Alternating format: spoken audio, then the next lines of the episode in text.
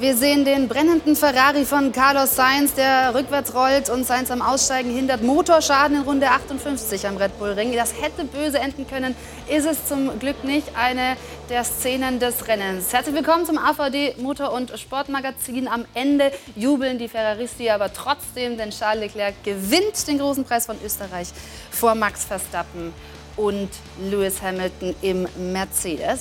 Wir sprechen natürlich, wie Sie das gewohnt sind, drüber, liebe Zuschauer, mit Christian an meiner Seite. Schönen guten Abend. Ja, herzlich willkommen. Einen schönen Abend wünsche ich und die Analyse, die wir heute ein bisschen machen können, die ist, äh, die ist schon sehr besonders und es hätte so schön werden können für Ferrari. Es wäre ein Doppelsieg geworden, aber das kleine Feuerwerk, was wir da gerade gesehen haben, hat Ja, kleines oder großes Feuerwerk. Wie gefährlich war denn die Szene rund um Carlos Sainz? Naja gut, also gefährlich, es war in erster Linie gefährlich fürs Auto.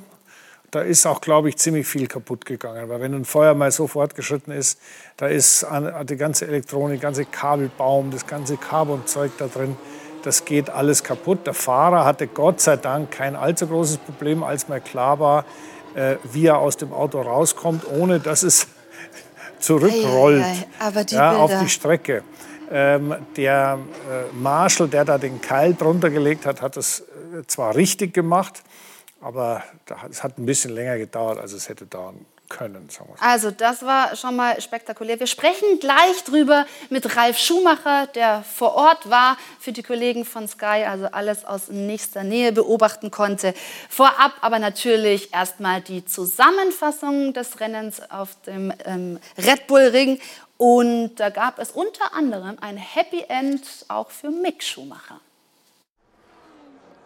Mick Schumacher kann mit Rang 6 am Ende mächtig feiern beim großen Preis von Österreich. Zuvor sorgen die Fans von Max Verstappen für eine unglaubliche Stimmung in Spielberg. Die Wand in Oranje jubelt dem WM-Führenden und Polesetter zu.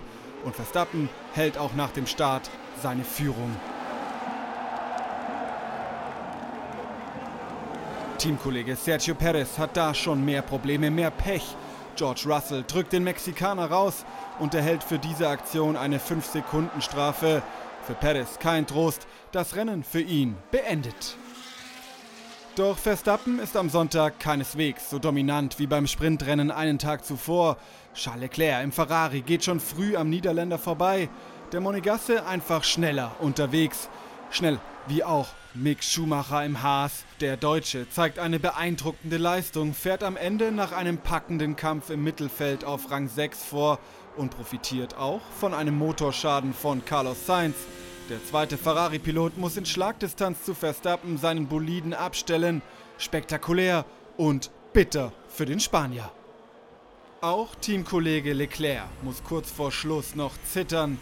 Ein Problem mit seinem Gaspedal wird ihm aber nicht mehr zum Verhängnis. Leclerc bringt den Sieg vor Verstappen und Lewis Hamilton ins Ziel. Und jetzt ist uns, wie angekündigt, Ralf Schumacher zugeschaltet, der ja das ganze Wochenende mitverfolgt hat für Sky Ralf. Oh, das sieht, äh, das ist keine Fototapete, nehme ich an. Du bist äh, für uns noch, wo treffen wir dich gerade an? Ich bin gerade am Wörthersee, ist nicht ganz so weit weg. Äh, ist jetzt ein bisschen dunkel im Hintergrund. Wir haben leider etwas zu spät, aber ja, äh, sehr schön hier und äh, ich wollte ein paar Tage hier mit ein paar Freunden verbringen nach dem langen Wochenende. Und Silverstone war ich zwar kurz, Christian, wir waren ja da zusammen, aber jetzt wollte ich mal ein paar Tage nichts tun.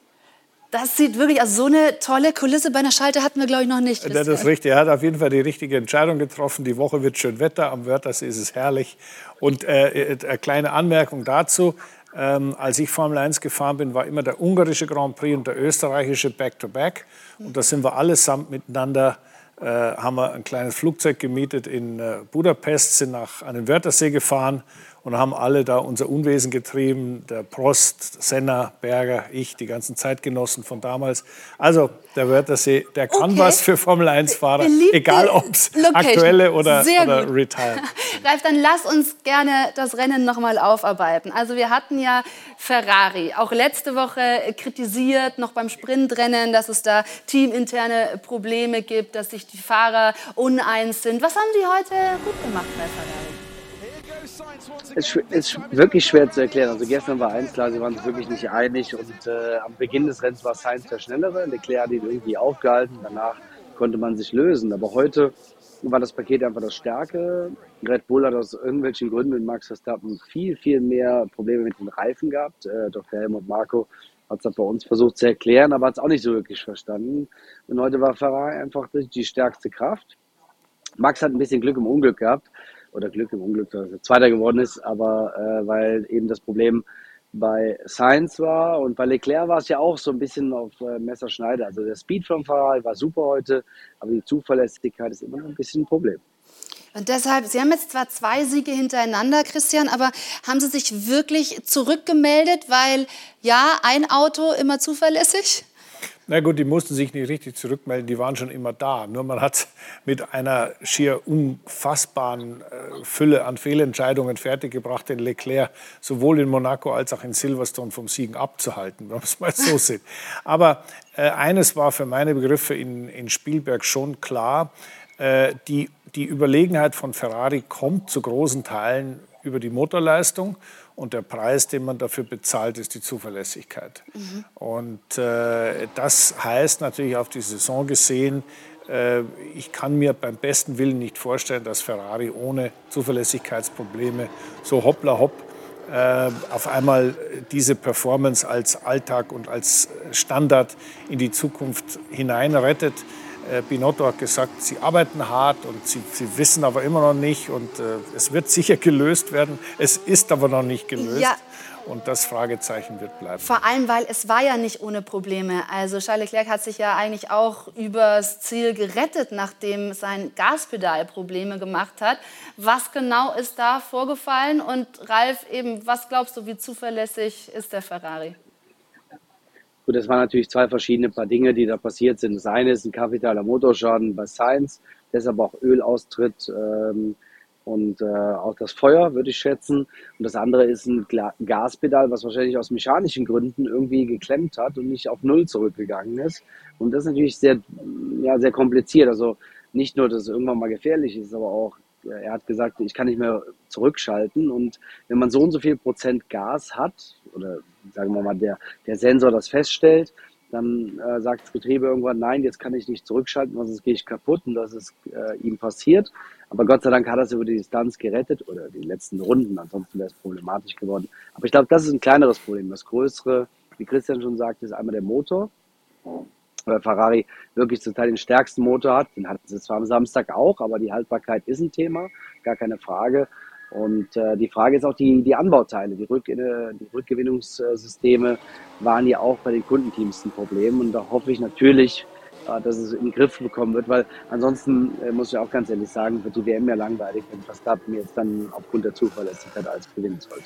Ja gut, da sehen wir jetzt noch mal die dramatischen Bilder. Eben wenn es um Motor geht, da der Schaden hat dazu geführt, dass das ganze Auto in Flammen stand. Christian, warum kam es überhaupt zu einer derartigen Feuerentwicklung?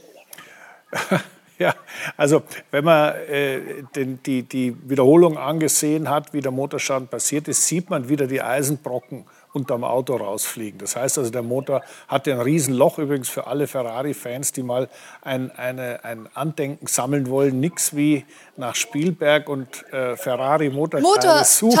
Da liegen sicher noch welche rum, ist ein kleiner Tipp.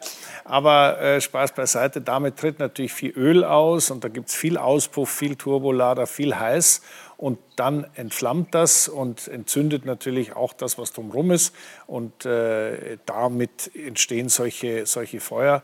Und alles, was brennbar ist, und das ist immer noch ein ja. Haufen Zeug an einem Formel-1-Auto, äh, fängt dann sofort Feuer und brennt. Das ist halt. Okay, das kann passieren. Allerdings, was doch verwunderlich war, Ralf, dazu gerne auch deine Einschätzung. Warum hat das eigentlich so lange gedauert, bis Carlos Sainz da aussteigen konnte? Also die Streckenposten schienen mir da etwas unbeholfen zu sein. Was hattest du für einen Eindruck?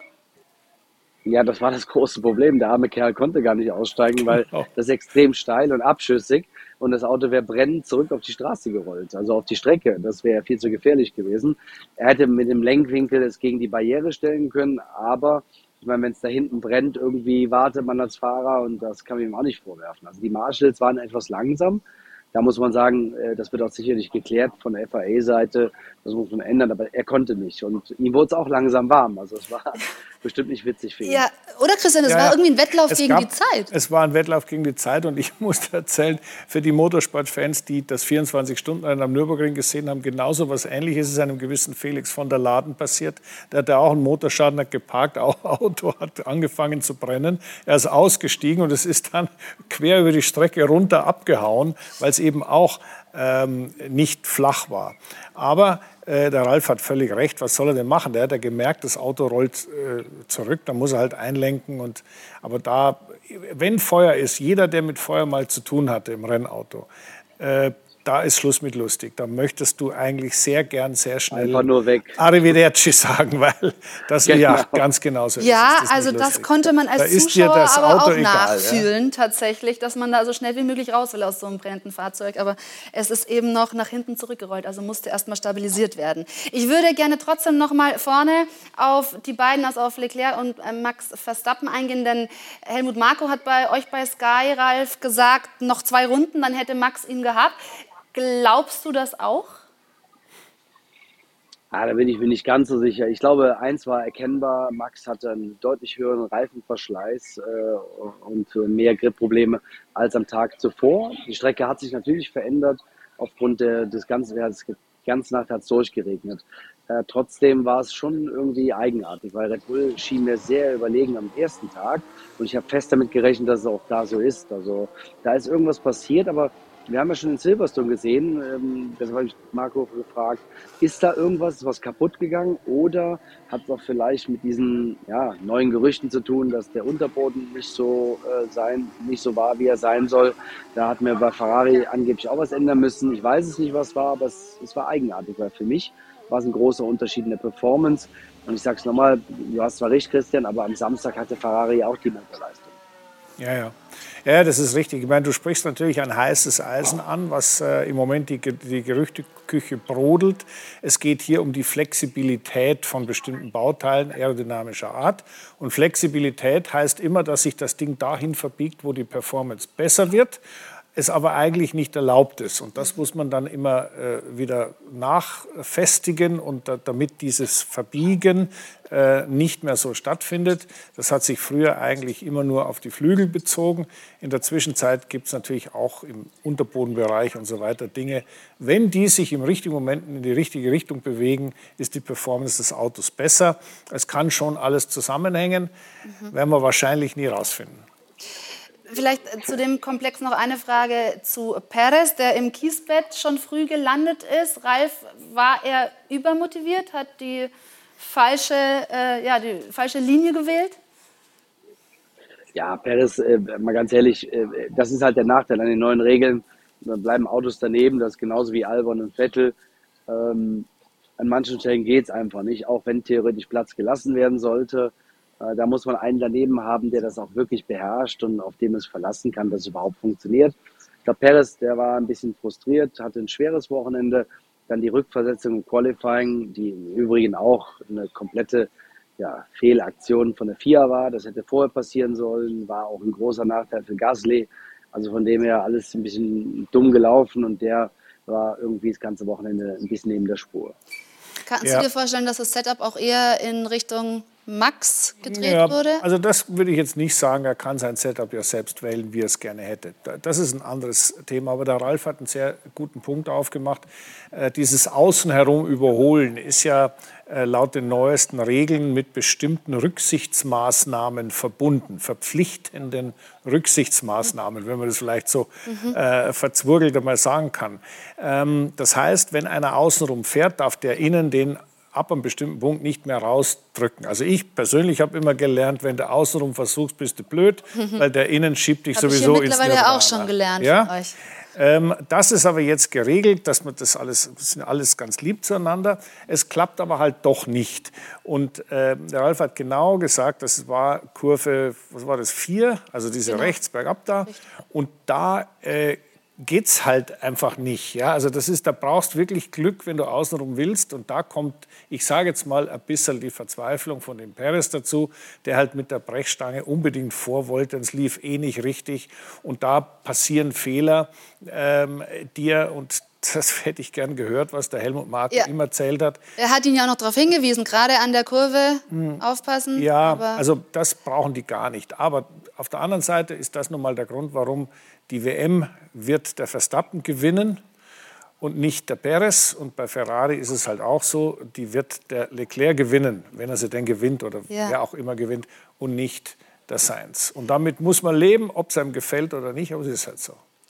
Dann wollen wir doch gerne über Mick Schumacher sprechen, denn der ist ja gerade richtig gut drauf, hat sein bestes Karriereergebnis eingefahren, ist zum ersten Mal Driver of the Day geworden. Da haben wir auch schöne Bilder, wie er darauf reagiert hat. Denn ja, diese Nachricht ist ja auch noch eine tolle. Das ist eine Auszeichnung, die gut tut, weil auch eben von den Fans gewählt. Wenn wir das einmal mal haben, dann schauen wir drauf. So, da wird er jetzt einmal darauf hingewiesen.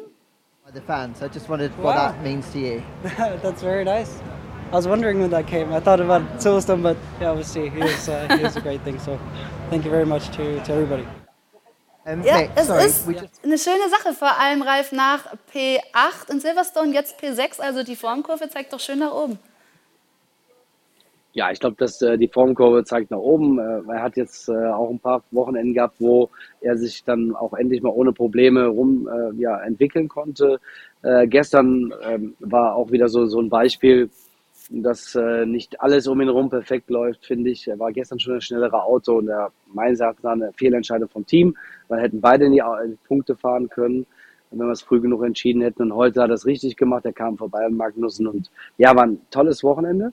Äh, muss aber auch gleichzeitig, wenn ich sie mal kritisiere, äh, ein großes Lob ans Team aussprechen, weil das Auto war wirklich stark und ich habe es äh, im Spielwerk nicht erwartet, dass sie so vorne mitfahren können. Also du hast, äh, was gestern das Sprintrennen betrifft, da nochmal darauf hingewiesen, dass er dann eben nicht an Magnussen vorbei durfte. Ähm, siehst du ihn da oder vielleicht besser die Frage, glaubst du, es gibt wirklich eine Stallorder zu Lasten von Mick oder hat er sich nicht auch mit so einem Rennen wie heute jetzt eigentlich auf, langsam auf Richtung Nummer 1 Fahrer geschraubt? Ja, Nummer 1 Fahrer würde ich nicht sagen, aber ich glaube, dass äh, sich äh, er jetzt im Team eine Menge Respekt äh, ja, erarbeitet hat. Und das nicht nur, weil er schneller war am Wochenende als äh, Kevin, Jan hätte ich fast gesagt, sorry, ähm, äh, auch weil er ein super Duell mit Lewis Hamilton hatte, äh, zweimal eigentlich, und das auf Augenhöhe und in einer Art und Weise, die, die sehr clever war, ohne Fehler, ist nicht überpaced, hat sehr clever gesperrt und äh, speziell am Samstag, also äh, war wirklich auch wirklich sehr, sehr gut. Und jetzt hoffe ich, dass das auch äh, eigentlich, ich glaube, vom Team ist schon längst erkannt worden. Ich hoffe, dass auch äh, Günther das jetzt so sieht und, und da ein bisschen neutraler wird und vielleicht das eine oder andere Mal früher reagiert, weil am Ende ist es immer so. Mal wird es der Mick sein, mal wird es der Kevin sein. Am Ende geht es immer for the good of the team. Also beide müssen, Fahrer müssen sich dem Team unterordnen und es wird immer mal so sein, dass der eine hier, der andere Darsteller ist. Und da muss man als Team die richtige Entscheidung treffen, dann ist auch für beide besser. Ja, Christian, wie siehst du das? Also er hat ja wirklich seit Kanada auch äh, einen starken Trend eben gezeigt, kommt besser mit dem Auto klar und das mit diesen vielen schönen Manövern heute war ja schon auch noch ein Ausrufezeichen. Ja, ich meine, ist ja ganz klar, jeder Formel-1-Fahrer, der sich in den Top Ten rumtreibt und die Leistung auch reproduzieren kann, ähm, macht einen super Job. Und ich meine, Ralf hat es auf den Punkt gebracht. Für das Team ist es letztendlich wurscht, wer da vorne ist. Da muss man ganz pragmatisch entscheiden, äh, wie man das die Fahrer positioniert oder wie man unter Umständen äh, die Teamorder ausspricht. Hauptsache für das Team kommt das Maximum an Punkten zu, äh, dabei zusammen. Und ich glaube, äh, bei Günther Steiner tritt äh, gerade so eine Grundentspannung ein, die da heißt, Mensch, äh, Halleluja, ich habe jetzt zwei Fahrer, die in die Punkte fahren können. Ob das technisch immer so weitergeht, habe ich noch meine Zweifel. Auch mich hat überrascht, wie schnell oder wie gut das Auto ging. Ähm, denn die Philosophie bei Haas ist, wir lassen alles gleich, wir machen keine Upgrades, wir machen alles, wie es ist zeigt eigentlich, dass ein gut verstandenes Auto im guten Setup, weil man weiß, wie man das Auto einstellen muss, damit der Fahrer bekommt, was ihm gefällt, äh, fast wichtiger ist als eine technische Weiterentwicklung, bis jetzt zumindest. und dass ein ordentlicher Motor, der schiebt da in, in, in Spielberg schon den Berg hochschiebt, Ja. dass das auch ein ziemlich guter Faktor ist, um einen Rennfahrer und ein Team glücklich zu machen. Also ist dann doch ein bisschen überraschend, dass die Performance jetzt so gut war. Ralf, was glaubst du, was hat da jetzt alles dazu beigetragen, dass sowohl Rick als auch, äh, Entschuldigung, sowohl Mick als auch Kevin ähm, da jetzt eben auf dem Red Bull Ring zeigen konnten, was sie drauf haben? Also das, was der Christian schon gesagt hat, der Ferrari-Motor hat da sicherlich geholfen und ähm, auch wenn der, wenn der, ähm, sage ich mal, Haas nicht ganz so viel Abtrieb hat wie vielleicht das eine oder andere Auto, speziell Mercedes, kommt ihm das auf diesen, ja, auf dieser Strecke zugute. Das hatten wir im letzten Jahr übrigens auch äh, im Vergleich McLaren und Mercedes, ähm, weil der Mercedes immer sehr viel Downforce hatte, der McLaren nicht ganz so viel, war da, da schneller. Ähm, und das muss man jetzt abwarten. Wenn man das über so eine Strecke hinkriegt, die relativ kurz war und auch die Reifen das aushalten, ist es okay, aber es wird sicherlich jetzt vor dem Abtrieb, äh, gut, äh, Ungarn kommt das Update, Gott sei Dank, weil Ungarn wäre eine Strecke, wo es fatal wäre, wenn man zu wenig Abtrieb hat, zum Beispiel. Wir haben gerade auch eine recht herzliche Umarmung der beiden Fahrer gesehen. Und die beiden sprechen ja auch davon, dass sie ja, sich gut verstehen. Also wird vielleicht mehr von außen an Unruhe reingebracht, als bei den beiden wirklich vorherrscht. Was denkst du, Ralf? Ich, nee, also ich glaube nicht, dass es so ist. Äh, Mick hat sich auch sehr klar und deutlich geäußert gestern. Die Enttäuschung stand ihm auch im Gesicht und im Übrigen ist es in Miami auch schon mal passiert. Heute war es so, weil er wirklich wieder deutlich schneller war. Kevin hatte Gott sei Dank einen Fehler gemacht, Ausgangs Turn 7 in die 8 rein und konnte sich dann nicht mehr wehren, äh, weil sonst wäre der Fackelzug wieder weitergegangen. Ähm, und deshalb habe ich, da stehe ich auch zu, ich habe gestern schon gesagt, wenn man so einen Teamkollegen hat, dann muss man irgendwann auch mal egoistischer werden, wenn das Team und der Teamkollege das nicht begreift. Weil ich sage ja, das Pendel schlägt immer in beide Richtungen. Äh, heute war es so und Gott sei Dank war es auch eindeutig. Er konnte jedes Mal sich lösen und deutlich wegfahren. Und von dem her glaube ich, ja, ich freue mich, dass die beiden sich umarmt haben. Aber ich sage es nochmal, ich habe es drastischer ausgedrückt in einem Interview bei mir. Seinen Teamkollegen, den akzeptiert man, aber am Ende ist es der Erste, den man schlagen will. Und deshalb kann man da auch nicht wirklich befreundet sein. Zumindest glaube ich, das weiß ich, was Christian darüber denkt. Ja, ja, da gebe ich dir völlig recht. Äh, Man kann dann, wenn die Karriere vorbei ist, drüber lachen und sich anschließend anfreunden. Das geht ja auch. Das stimmt, das habe ich in Montoya auch gemacht. Ja, das siehst du. Und gerade Juan Pablo war ja ein, ein ganz, äh, sagen wir, sehr kerniger Geselle im Und Formel-1-Geschäft. sowas von. Ja, am Ende muss es halt dann doch äh, einigermaßen professionell bleiben, der Umgang. Aber natürlich ist man äh, Konkurrenten. Wobei, äh, siehst du da, Christian, nicht auch eine Entwicklung bei Mick genau in diese Richtung, noch selbstbewusster aufzutreten und eben noch mehr auf sich zu gucken? Ja, weißt du, sowas kannst du nicht, das, das kommt nicht angeflogen. Solche Dinge muss man erlernen, das ist das, was Erfahrung ist. Das ist ja genau das, äh, warum, wenn du dich ans Anfang, am Anfang der Saison erinnerst, habe ich gesagt, es ist ein Glücksfall für Mick, dass er einen Kevin Magnussen als Teamkollegen hat. Warum? Nicht, dass der ihn jetzt verbläst oder schneller fährt. Nein, nein. Er hat jemand, der die Latte legt, die dann auch wirklich echt messbar sau schnell ist. Und die Umstände, die da drumherum gehören, ob jetzt der Günther Steiner grantig ist oder nicht grantig ist, ob die Presse dies oder das sagt, ob der Magnussen jetzt liebe oder liebevoll ihm den Blinker setzt und vorbeiwinkt oder nicht. Entscheidend ist, dass ein junger Rennfahrer sich messen kann, besser wird, dazulernt. Und das freut mich so an Mick, dass er gegen die ganzen Widerstände, gegen den ganzen Ärger einfach seinen Weg geht. Und dazu gehört auch, dass nun mal, ist Formel 1, das ist nicht alles in Watte gepackt dort. Ja. Und da äh, werden auch hin und wieder mal ein paar kernige Worte fallen. Da gibt es auch ein paar Teamkollegen, die dir auch mal ins Auto fahren. Das gehört aber zur Realität. Und genau damit muss man sich zurechtfinden und daran muss man wachsen. Aber das ist auch das, Ralf, was du ihm ja auch mitgibst oder rätst, dass er eben daran wachsen kann und muss und vor allem eben seine eigenen Lehren draus ziehen muss, oder? Ja, das ist so, aber ich muss auch sagen, er setzt sich jetzt auch gut um. Und eins Natürlich. muss man sagen, äh, ein Selbstbewusstsein kann man nur dann entwickeln, wenn man auch Leistung zeigt. Das kommt jetzt sukzessive äh, und das macht er alles richtig, mit richtig Maß und Ziel. Und wenn das so weitergeht, am Ende sind dann beide Gewinner. Ja, dann ist auch der Günther Gewinner, weil er zwei Fahrer hat, die um die Punkte fahren. Auch wenn ich nicht immer mit ihm als, als Person oder als, als Managementperson einverstanden bin. Aber egal wie, ja, sie haben ein tolles, kerniges Team jetzt da. Und wenn sie beide Fahrer im Griff haben, dann ist das alles toll. Für wen es überhaupt nicht toll lief, war Sebastian Vettel. Also das war ein total verkorkstes Wochenende. Er musste von hinten losfahren, also heute war sowieso schon chancenlos. Reift diese Situation, wir sehen hier auch äh, den Crash, wo es ihn rausdreht, Gasly hat ihn da rausgecrashed. Ähm, reift diese Geschichte am Freitag schon, als er die Fahrerbesprechung früher verlassen hat und daraufhin eine Geldstrafe von 25.000 äh, Dollar aufgebrummt bekommen hat? Ähm, wie ist das einzuschätzen? Jetzt ist kurz die Verbindung. Hallo? Es ist, glaube ich, am Wörthersee zwar Nacht, aber nicht. Da ist er. So, jetzt doch, doch. ist er. Jetzt, Ralf, sehen wir dich wieder. Sollte wieder gehen? Genau. Ja. Ich hoffe, du hast meine Frage noch gehört. Es ging um die äh, Geldstrafe für Sebastian Vettel aufgrund des Verlassens. Jetzt sehe ich aber gerade, hier fällt ab und zu die Leitung aus. Hoffentlich ist wieder stabil. Dann du gerne, Ralf, jetzt. Ja, aus irgendeinem Grund äh, geht es jetzt immer wieder mal weg.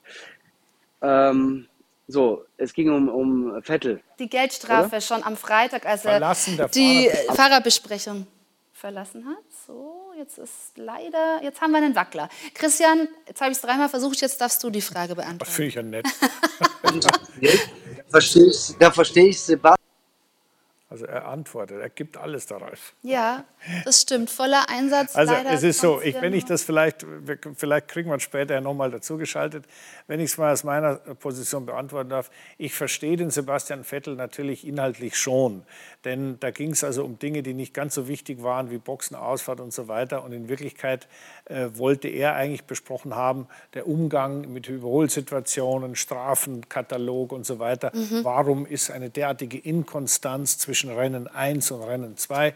Wieso wird das für den bestraft, für den nicht bestraft? Der kriegt eine große, der kriegt eine kleine äh, Strafe. Das, äh, wenn dann da am Thema vorbeigeredet wird, darf man sich schon mal aufregen. Aber was man nicht darf, ist äh, einfach gehen.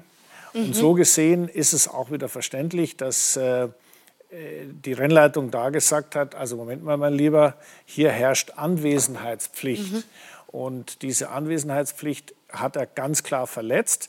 Und ich glaube, das war schon auch richtig, dass man ihn da bestraft hat. Aber es nützt ja nichts, wenn man solche Standpunkte, die so konträr sind, da einfach stehen lässt. Es ist jetzt entscheidend, dass man das eigentliche Hauptproblem, weshalb Sebastian oder er ist er nicht gegangen, weil er schlecht gelaunt war oder weil er was weiß ich, einen, einen falschen Kaffee ja. erwischt hat, sondern weil ihm das darum ging, dass die, die Konstanz in der Entscheidung von Strafen nicht gewährleistet ist. Und da ist in der Tat ein riesengroßes Problem, was wir auch am Spielberg-Wochenende gesehen haben. Okay. Äh, liegt natürlich zum Teil daran, dass äh, unterschiedliche Rennleiter tätig sind und so weiter. Mal ist der eine, mal ist der andere dran. Ja. Äh, okay, also inhaltlich viel, kannst du es nachvollziehen. Arbeit, ja. Und jetzt ist Ralf wieder bei uns. Das ist sehr schön, denn zwischenzeitlich war mal die Verbindung irgendwie ja. durchbrochen. Aber jetzt bist du wieder bei uns. Wunderbar. Ähm, wie ist deine Meinung zu der Strafe, die da Sebastian Vettel verdonnert bekommen hat, freitags? Naja, also äh, ich verstehe Sebastians Ansatz. Äh, trotzdem ist es natürlich schwierig, wenn man im Driver-Briefing aufsteht, aber na, wenn man so lange dabei ist, dann verliert man irgendwann mal die Geduld. Da gibt es auch jetzt mehrere Probleme. Ich meine, Nils Wittig, den kenne ich nun auch sehr, sehr gut. Äh, mit dem habe ich schon viele Diskussionen gehabt, nicht als Fahrer, sondern als Teamchef. Ähm, da geht es halt so sehr viel um Neben, äh, ja, Schauplätze, Schauplätze, Kriegsplätze. Ähm, und, und da wird, da wird immer, ja, da, da, reitet man auf Dingen rum und dann, wo es wichtig ist, reitet man eben nicht drauf rum. Und das ist, glaube ich, das, was Sebastian gestört hat. Da verstehe ich ihn ein bisschen, aber klar, die Vorbildfunktion ist auch eindeutig. Man kann und sollte nicht ein Driver-Briefing verlassen, das ist respektlos den anderen gegenüber. Dementsprechend, ja, 25 finde ich das ein bisschen viel, aber sollte man trotzdem dann auch äh, ahnden. Generell zur Leistung von Aston Martin, war das ein Rückschritt? Ja, die ist sehr bescheiden, aber ich weiß nicht, woran es liegt. Äh, äh, man hat ja die B-Version gebracht, das sah im ersten Moment ganz gut aus, aber offensichtlich scheint man sie überhaupt nicht zu verstehen. Das ist aber nichts Neues. Ich meine, selbst Mercedes hat lange gebraucht. Verschiedene Teams sind auf einmal schnell, auf einmal langsam. Äh, siehe Red Bull heute. natürlich auf einem anderen Niveau, aber ähm, es scheint extrem komplex zu sein, im Moment die Formel 1 zu verstehen. Allerdings, wenn man natürlich das komplette Konzept wechselt mitten in, in der Saison und keine Testfahrten hat, dann ist das natürlich auch schon ein gewisses Himmelfahrtskommando. Mhm. Ralf, gerne noch abschließend, weil dein Wochenende war lang und der Tag auch. Ähm, nimm uns einmal mit, wie du die Atmosphäre wahrgenommen hast. Es waren wahnsinnig viele Fans da. Es war stimmungsvoll, allerdings natürlich alles auch in Oranje. Äh, sage ich mal, gefärbt. Es waren eben viele niederländische Fans da. Und jetzt gibt es eben diese Überlieferungen. So einmal haben wir ja mitbekommen, dass sie Lewis Hamilton ausgepfiffen haben äh, gestern. Und vor allem gibt es auch diese Berichte über sexistische, homophobe, rassistische Äußerungen auf den Tribünen.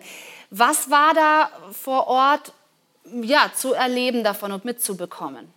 Also, also ich persönlich habe es natürlich nicht mitbekommen, aber es gab genug Berichte auf Twitter, Instagram. Und ich muss sagen, das gehört nicht dahin und das kann man nur äh, ja, also das, das muss auch bestraft werden. Solche Menschen gehören auch nicht auf die Tribünen, die sollten sofort verwiesen werden. Das kann im Übrigen nur der Veranstalter machen, noch nicht mal die Formel 1, aber die unterstützt es mit. Ähm, ich glaube, dass wir durch Netflix, und das ist auch erwiesen, in Silverstone zum Beispiel waren 70 Prozent neue Kunden, neue Zuschauer aus einem ganz anderen Altersbereich. Und ich glaube, dass es wegen Netflix ähm, auch äh, überall so ist. Und die Hemmschwelle scheint aus irgendeinem Grund anders zu sein. Und äh, der Alkohol kommt auch dazu bei so einer Party und das ist natürlich, ja, das geht überhaupt nicht, äh, darf man nicht dulden. Und ich hoffe, dass da auch durchgegriffen wird. Ich finde es schade. Und im Übrigen, äh, in England genauso. Max Verstappen gehört nicht ausgepfiffen und Lewis Hamilton gehört nicht ausgepfiffen. Äh, vor allen Dingen schon gar nicht, wenn man einen Unfall, Unfall hat. Also von dem her bin ich sehr enttäuscht. Das gab es zu unserer Zeit nicht.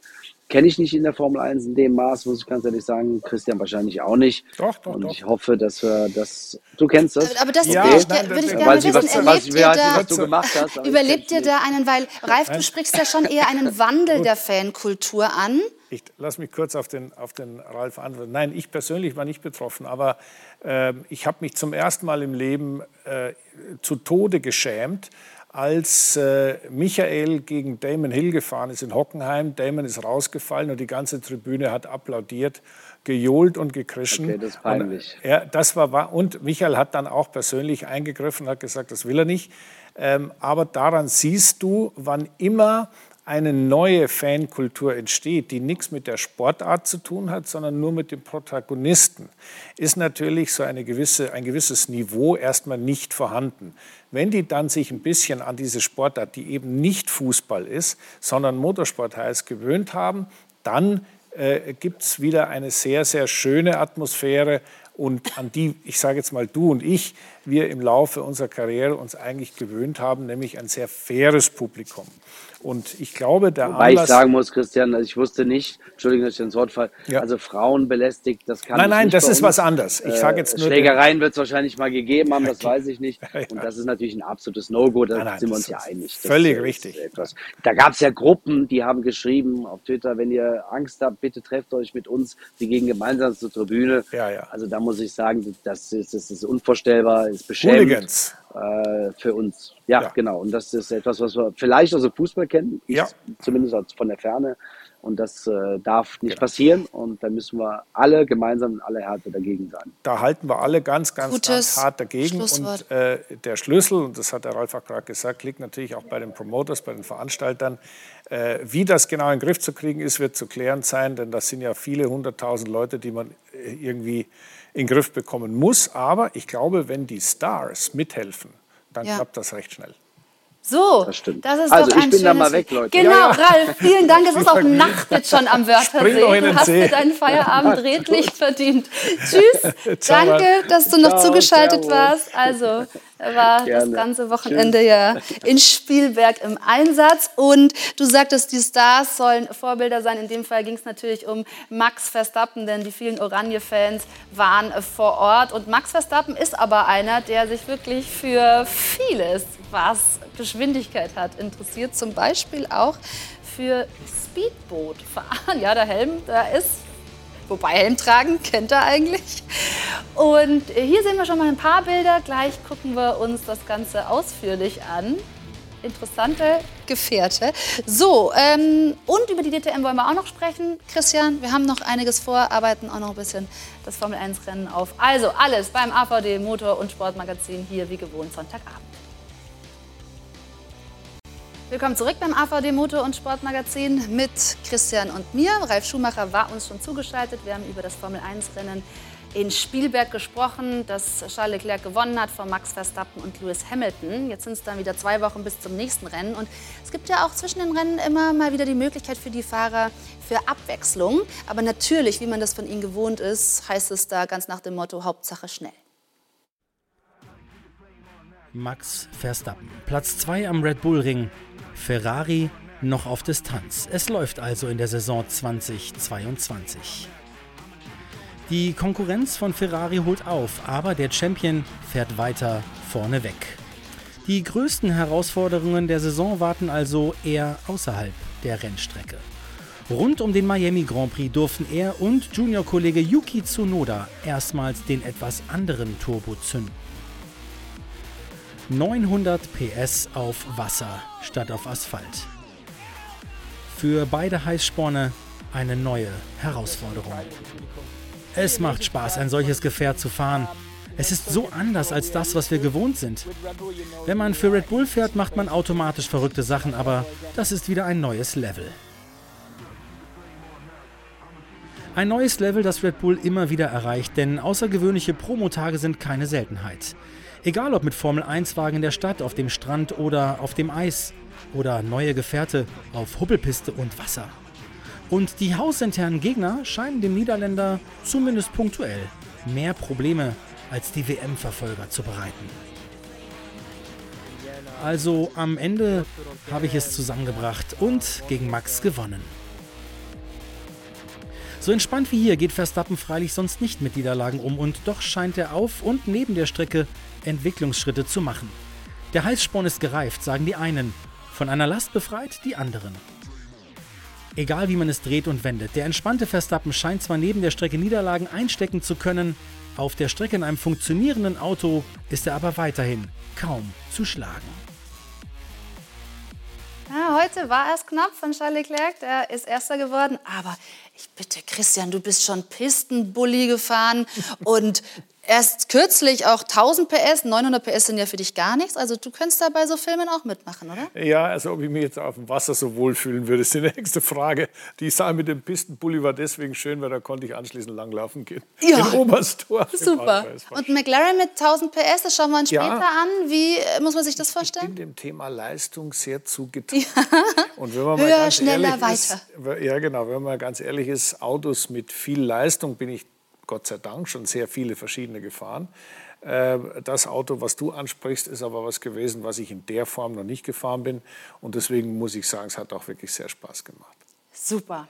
Und was dir auch immer Spaß macht, ist die DTM. Das ist bekannt und deswegen gucken wir uns jetzt äh, zur Sommerpause, sage ich mal, so eine kleine Zwischenbilanz an. Also vergangenes Rennwochenende, wer hier eingeschaltet hat bei uns, hat es mitbekommen. Lukas Auer war zu Gast. Es gab am Samstag dieses Crash-Rennen und dann am Sonntag hat ein Geburtstagskind gewonnen. Insgesamt die DTM spektakulär in dieser Saison. Interessante Gäste an der Rennstrecke und hier eine kleine Zusammenfassung.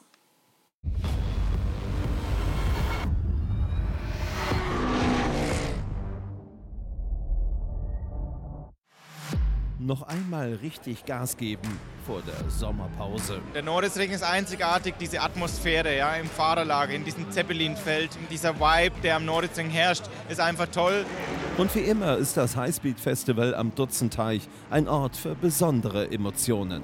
I think the passion for DTM is, is really strong and growing. Diese Stimmung, dass man am Norrisring hat, hat man weltweit nur hier. Äh, Das ist die geilste Stimmung. Man trifft sich hier aber nicht nur auf dem Asphalt, sondern auch am Abend in lockerer Atmosphäre, auch um ein wenig die DTM zu feiern. Denn noch nie waren hier so viele Teams und Fahrer.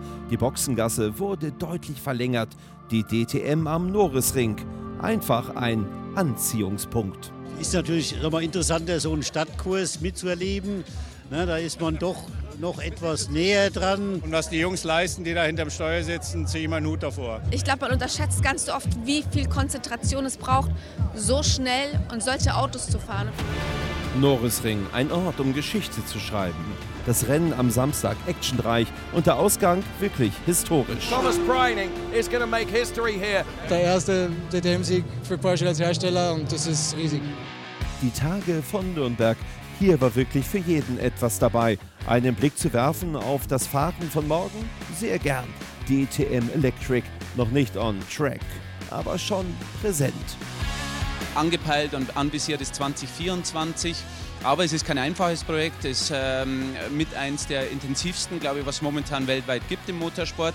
Aber es ist ein nachhaltiges und es ist nachhaltiger Motorsport äh, auf einem absoluten Top-Niveau. Spitze war auch der Abschluss, der Sonntag und für ihn ein Feiertag, sein 27. Geburtstag und sein erster DTM-Sieg. Philippe Frager oder das ganz große Racer-Glück. Perfect job from everyone and now it's time to celebrate. Den Norrisring hat auch 2022 wieder für einzigartige Highlights gesorgt und die Fans mit einem Lächeln in die DTM-Sommerpause verabschiedet.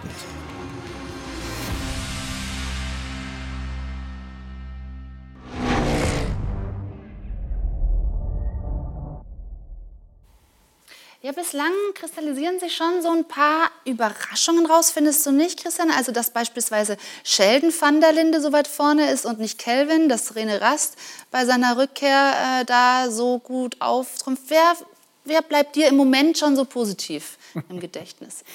ja, ähm, also die Tatsache, dass René Rast äh, da, ich so klammheimlich wieder Richtung Meisterschaft unterwegs ist, beziehungsweise zumindest als Meisterschaftskandidat unterwegs ist, das ist für mich keine Überraschung. Ich meine, der, der Mann ist Extraklasse und äh, das war klar, wenn der wieder in Tritt kommt und sich da wieder akklimatisiert hat, fährt er auch wieder vorne. Äh, das, was wir hier gerade gesehen haben, ein Porsche-Sieg gab es noch nie in der DTM, ist, äh, ich würde mal sagen, der BOP geschuldet, aber das, dafür hat man ja BOP. Also diese Balance of Performance ist dazu da, um verschiedene Marken, die unterschiedliche Konzepte aneinander anzugleichen. Und der Porsche ist ja, hinkt ja immer ein bisschen hinterher, weil er zu wenig Rauch an der Kette hat und deswegen hat man den auch äh, ich sage mal, ganz gut nach vorne bekommen. Auch das finde ich ein sehr positives Zeichen. Und wir haben ein paar neue Namen. Äh, äh Frager im Ferrari hat kein Mensch gekannt, äh, ist ja auch logisch weil er noch nie hier gefahren ist. Und ein paar etablierte Namen. Und da sind wir dann, ich sage auch bei meinem persönlichen Meisterschaftsfavoriten, äh, den ich jetzt seit einigen Jahren verfolgt habe und kenne und den ich für einen extra Könner halte. Das ist Mirko Bortolotti im, im äh, Lamborghini. Ähm, also ist das ist schon. Eins, was, was, kannst du uns zu dem noch sagen? Warum? Na ja gut, ich habe ja mal vor einigen Jahren den äh, Philipp Eng betreut und gecoacht in seiner Formel 2 Zeit als er noch unterwegs Richtung Formel 1 war. Und einer seiner größten Kollegen oder Gegner war damals Mirko Bortolotti. Und da habe ich den Burschen kennengelernt, habe mir den mal angeschaut und gedacht, also das, ist, das ist schon was Spezielles. Mhm. Also solche sieht man nicht so oft durch die Gegend laufen, weil äh, das, was ein Rennfahrer zu leisten imstande ist, ist auf der Stoppuhr natürlich ables, abzulesen. Aber das Drumherum, wie man umgeht mit Situationen, wie man sich in, in, in, in kritische Situationen verhält, ob man einen klaren Kopf behält oder nicht, wie man mit Misserfolgen umgeht. Da gibt es schon große Unterschiede. Und da hat mich der Bortolotti schon sehr beeindruckt, weil es ist irgendwie, wenn, jetzt hat er ein bisschen eine komische Frisur, aber früher hat er ausgeschaut wie eine Reinkarnation von Jochen Rindt. Und dann hat er natürlich noch dazu auch so gesprochen und hatte diesen, diesen schlurfigen Gang und dieses, ich weiß nicht, ob du mal alte Filmaufnahmen von Jochen Rindt ja. gesehen hast. Äh, der, da gibt's, davon gibt es sehr schön und sehr viele. Äh, da, da, und da auch der, der Akzent dazu, also das ja, war schon tut, auch wirklich. Tut dem Rennsport ja. gut, so wie du es beschreibst. Nein, das ist ein großartiger Bursche und äh, der wird auch gefordert, weil die Philipp Engs und die Van der Lindes und die Rasts fahren ja trotzdem. Ganz genau. Jetzt hast du die BOP angesprochen und wir hatten eben auch Lukas Auer hier im Studio und der spricht davon, dass sich AMG auch, was heißt benachteiligt fühlt, aber die werden natürlich eingeschränkt dadurch und man merkt ja auch, ein Maximilian Götz als Titelverteidiger ist bei weitem noch nicht dort, wo er sein will. Glaubst du, dass AMG da große Probleme damit hat? Also ich kann den Lukas auch natürlich verstehen, weil äh, der Lukas ist jemand, den ich deswegen so gern habe, weil der, der jammert nie der he gets on with it. ich auch nicht so verstanden wissen? Nein, nein, nein. Ich sage, das muss man aber mal betonen. Das Leichteste für einen Fahrer ist immer zu jammern. Ah, die BOP ist schlecht und mein Auto ist zu langsam. Äh, die BOP hat immer verschiedene Verlierer. Und die Gruppe der Mercedes Fahrer bzw. Der, der Teams mit Mercedes-Autos hat natürlich ein Problem, dass man eine sehr homogene Spitzengruppe hat, also an, an Piloten auch, und damit auch automatisch immer das Limit des Autos sofort findet. Mhm. Damit ist die Chance, dass ich von äh, dem BOP-Beauftragten ein bisschen mehr Gewicht ins Auto kriege oder ein bisschen langsamer gemacht wird, größer als bei den Leuten, die halt vielleicht nicht nur Top-Leute im Auto haben. Und äh, im Großen und Ganzen ist es aber das Einzige, was mir an der BOP im Moment nicht gefällt, sind diese wahnsinnig großen Schwankungen. Ja. Mal 50 Kilo raus und 50 Kilo rein, das ist mir too much. Also da muss ich ganz ehrlich sagen, äh, da, da wäre mir etwas eine etwas überlegtere ja, etwas und, und, und, sanftere, moderatere Vorgehensweise lieber. Aber ich persönlich muss sagen, wenn man sich mit einem Partner da ins Bett legt und sagt, das machen wir jetzt gemeinsam, dann muss man auch sich gegenseitig vertrauen und sagen, ja, dann machen wir es halt auch okay. so. Und ich glaube, und das vielleicht noch abschließend, die Ergebnisse jetzt Mercedes vielleicht nicht ganz so gut, aber äh, es ist immer noch eine sehr schöne bunte Mischung. Und diese bunte Mischung ist das Ziel der BOP, dass eben jeder Hersteller eine Chance hat, da vorne zu fahren, jeder Hersteller eine Chance hat, zu gewinnen. Und dass das auch nicht immer jedes Wochenende gleich ist, liegt in der Natur der Sache. Im AMG Mercedes-Team auch David Schumacher und Maximilian Götz. Wie schwierig wird die Titelverteidigung für ihn?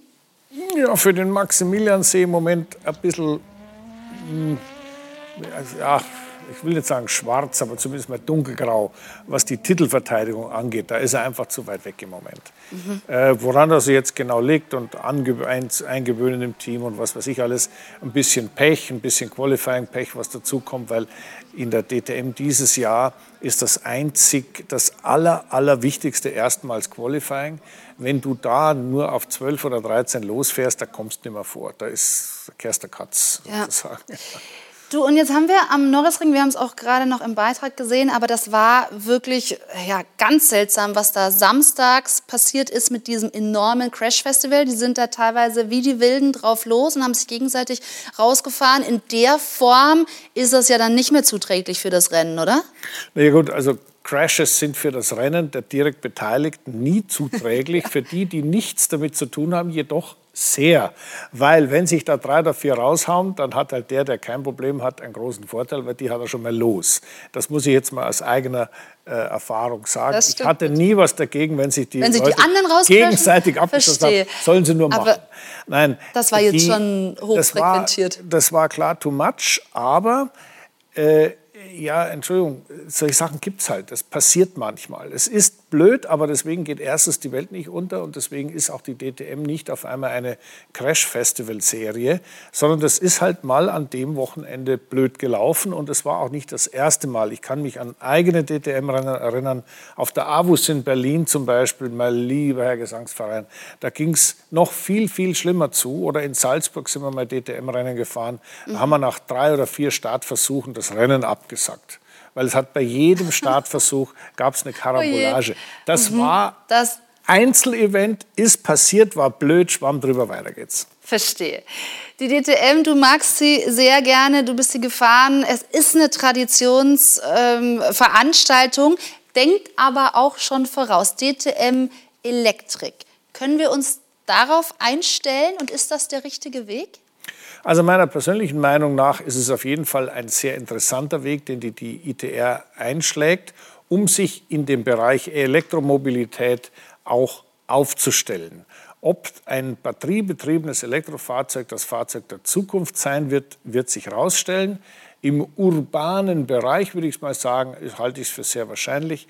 Ob das jetzt für den Motorsport der Durchbruch sein wird oder nicht, das wird sich zeigen. Aber das Gute an der DTM ist, dass man da gecovert ist. Man sagt, wir fahren in jede Richtung, auch in Richtung andere Benzin, also CO2-neutrales Benzin, unter Umständen äh, wasserstoffbetriebene Motoren. Wir machen alles. Wir wollen Motorsport. Und was auch immer das klassische Technologieoffenheit. Schon mal gehört? Ja, was auch immer, was auch immer dann rauskommt, ähm, das ist letztendlich ja auch das Credo des AVD, Technologieoffenheit für den Autofahrer, Automobilsport und natürlich CO2-neutral, wie auch immer man es am besten hinkriegt. Vor allem, also ich würde auch sagen, man kommt in der heutigen Zeit fast gar nicht drum herum, da Nein, offen ist- zu bleiben und das dann auch auf der Strecke auszuprobieren. Genau so ist es. Die Formel 1 hat da ein bisschen gebraucht, ist inzwischen aber auch auf den Trichter gekommen. Und äh, die DTM bietet natürlich einen perfekten, perfekten Playground, also ein Spielfeld, um äh, Neuentwicklungen zu testen, auszuprobieren und dann zu sehen, was wirklich vorwärts geht. Wobei so 1000 PS unterm Hintern, wie in dem McLaren, den Ich du ausprobiert doch. hast. Ich sag's doch, Das Leistung Kommt, da kommen wir nämlich gleich dazu. hat mir noch nie irgendwie geschadet. Also ich fand es schon, Leistung hat was. Und wie sowas aussieht, wie sich das anfühlt, können wir wahrscheinlich beim Zugucken äh, nur bedingt erleben, aber du wirst es uns dann beschreiben. Ja. Also, Christian Danner war für uns mal wieder on Tour und ja, in einem sehr schicken Auto, muss ich sagen. Gibt's gleich noch bei uns im AVD Motor- und Sportmagazin.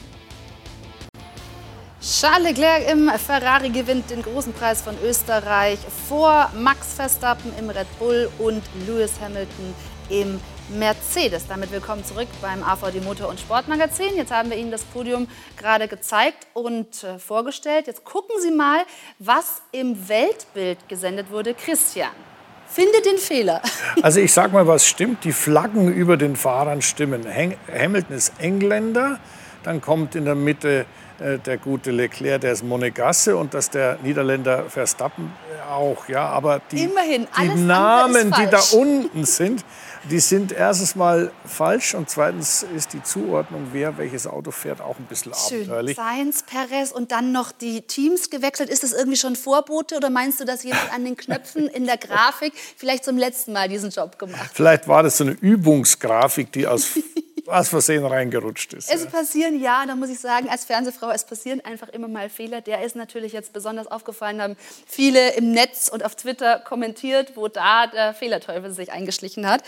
Also, und dann muss man noch dazu sagen, alle drei auf dem Podium haben noch eine Strafe aufgebrummt bekommen, 10.000 Euro. Mhm. Allerdings, Christian, nicht, weil sie irgendwas auf der Rennstrecke, weil sie falsch gefahren wären, sondern Also es ist so, wenn man aus dem Auto aussteigt, herrschen Park-Fermé-Bedingungen. Park-Fermé heißt, dass am Auto und am Fahrer nichts verändert werden darf, weil das ist ja der Zustand, den dann die technische Abteilung überprüfen muss.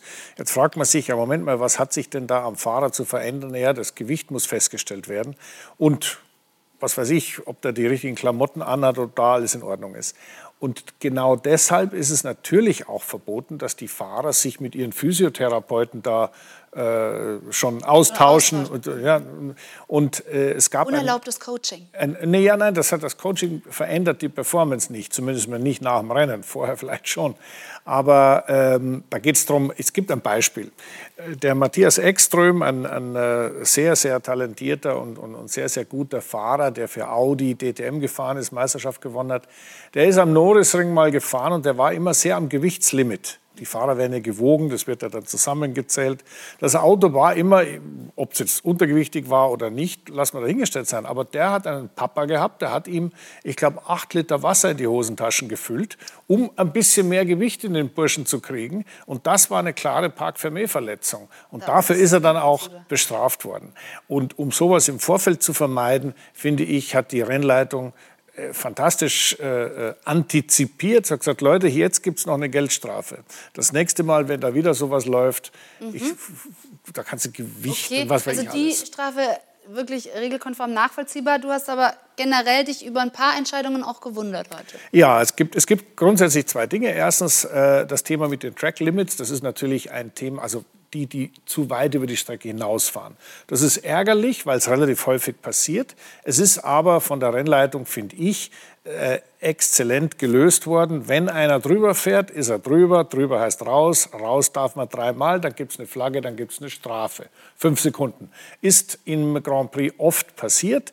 Das muss man deswegen machen, weil es ist ein Performance-Vorteil. Ich fahre schneller, wenn ich mehr Strecke benütze. Und wenn das nur einer oder zwei machen und die anderen nicht, die halten sich an die Regeln, dann sind die die Idioten, die sich an die Regeln halten. Und so soll es nicht sein. Da finde ich, hat die Rennleitung super durchgegriffen, perfekt entschieden. Das, was, ja, ich sage mal, to be discussed ist, darüber müssen wir uns mal unterhalten, vielleicht das nächste Mal, Vielleicht, ja. ist äh, die große Problematik durch den Wechsel der Rennleiter. Mal ist Freitags, mal ist Wittig dran. äh, gibt es unterschiedliche Herangehensweisen zu der Art und Weise, was ist okay, wenn man sich überholt oder den anderen abdrängt oder, wie heute gesehen, zu so Kollisionen kommt, äh, wie Gasly, Vettel, Albon und so weiter. Da ist die Auslegung noch. Da ist die Auslegung sehr, sehr, sehr, sehr problematisch. Ich hätte es gerne, das einfacher zu haben. Es gibt dann eine Skizze und der darf so und so weit vorne sein. Da sagt er, innen ist aber trotzdem was schiefgegangen und so weiter. Eigentlich zu kompliziert. Äh, außenrum sollte man lassen und dann geht es auch gut. Du weißt was, Christian, ich würde vorschlagen, wir beobachten das in den nächsten Ja, Wochen genau. und dann reden wir da eventuell noch mal drüber. Jetzt wollen wir aber, wie angekündigt, dich in einem 1000 PS McLaren sehen.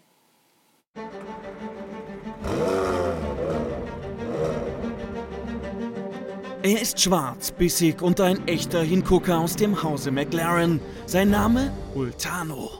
Ein PS-Monster auf der Basis des 720S. Mal wieder im Fahrerlager und zwar von Hockenheim, dort wo normalerweise Formel 1 Autos stehen und die haben, wie wir wissen, ja über 1000 PS.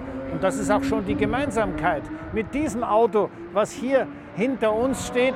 Und das ist wirklich erwähnenswert. 1000 PS. Wir haben hier Christian Lange, der Mann, der dieses Auto entwickelt hat. Mal ganz ehrlich, Herr Lange, wäre der nicht schon von Haus aus schnell genug gewesen? Tatsächlich ist das so. Es ist, es ist schon ein Supersportler, aber wir wollten noch mal einen draufsetzen. Der McLaren 720S ist, wie sollte es anders sein, mit 720 PS ausgestattet. Doch was wäre der Motorsport ohne das Austesten der Grenzen des Möglichen? Im Klartext, hier gibt's nochmal 300 PS on top. Wie viel Stück gibt es denn davon? Ich meine, es ist ja doch ein relativ seltenes Exemplar, ein 27er McLaren. Es ist Handarbeit, deswegen aktuell sind wir bei einer Auflage von 20 Fahrzeugen. Okay, also dann äh, würde ich sagen, äh, darf ich es mal ausprobieren? Selbstverständlich, Ja, ich würde gerne. gerne. Ich würde es deshalb gerne ausprobieren, weil äh, ich ja sehr gern Auto fahre und so diese extra Leistung. Was ist die genaue Leistung exakt? Wir haben genau 1006 PS. 1006 PS. Na gut, da bin ich mal gespannt, wie der schiebt. Endlich also geht es auf die Strecke für Christian. Doch bevor die Leistung des Supersportwagens ausgetestet werden kann, gibt es erstmal ein ganz alltägliches Problem. Wenn ich wüsste, wie hier die Aircon angeht, wäre ich ein glücklicher Mensch. Ähm, mal gucken. Ja, schwierig. Doch auch das ist schnell gelöst und dann ist der Ultano endlich da, wo er hingehört, auf der Rennstrecke in Hockenheim. Unzählige Runden ist Christian in seiner Karriere hier schon gefahren, egal in welcher Serie. Das ist dann doch noch mal etwas ganz Besonderes. Zeit für ein kleines Resümee.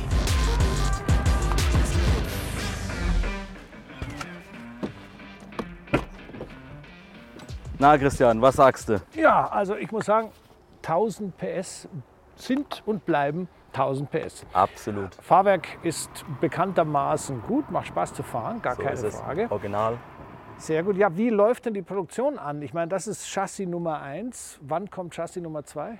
Ist alles schon in Produktion. Wir bauen aktuell bis 20 Fahrzeuge bis Ende nächsten Jahres. Okay.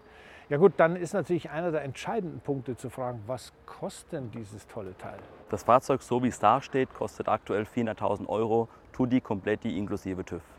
Also da muss ich sagen, für 400.000 Euro über 1000 PS ist ein günstiger Kauf. Würde ich auch sagen. Viel Glück weiterhin. Vielen gell? Dank. Ciao. Ciao, ciao.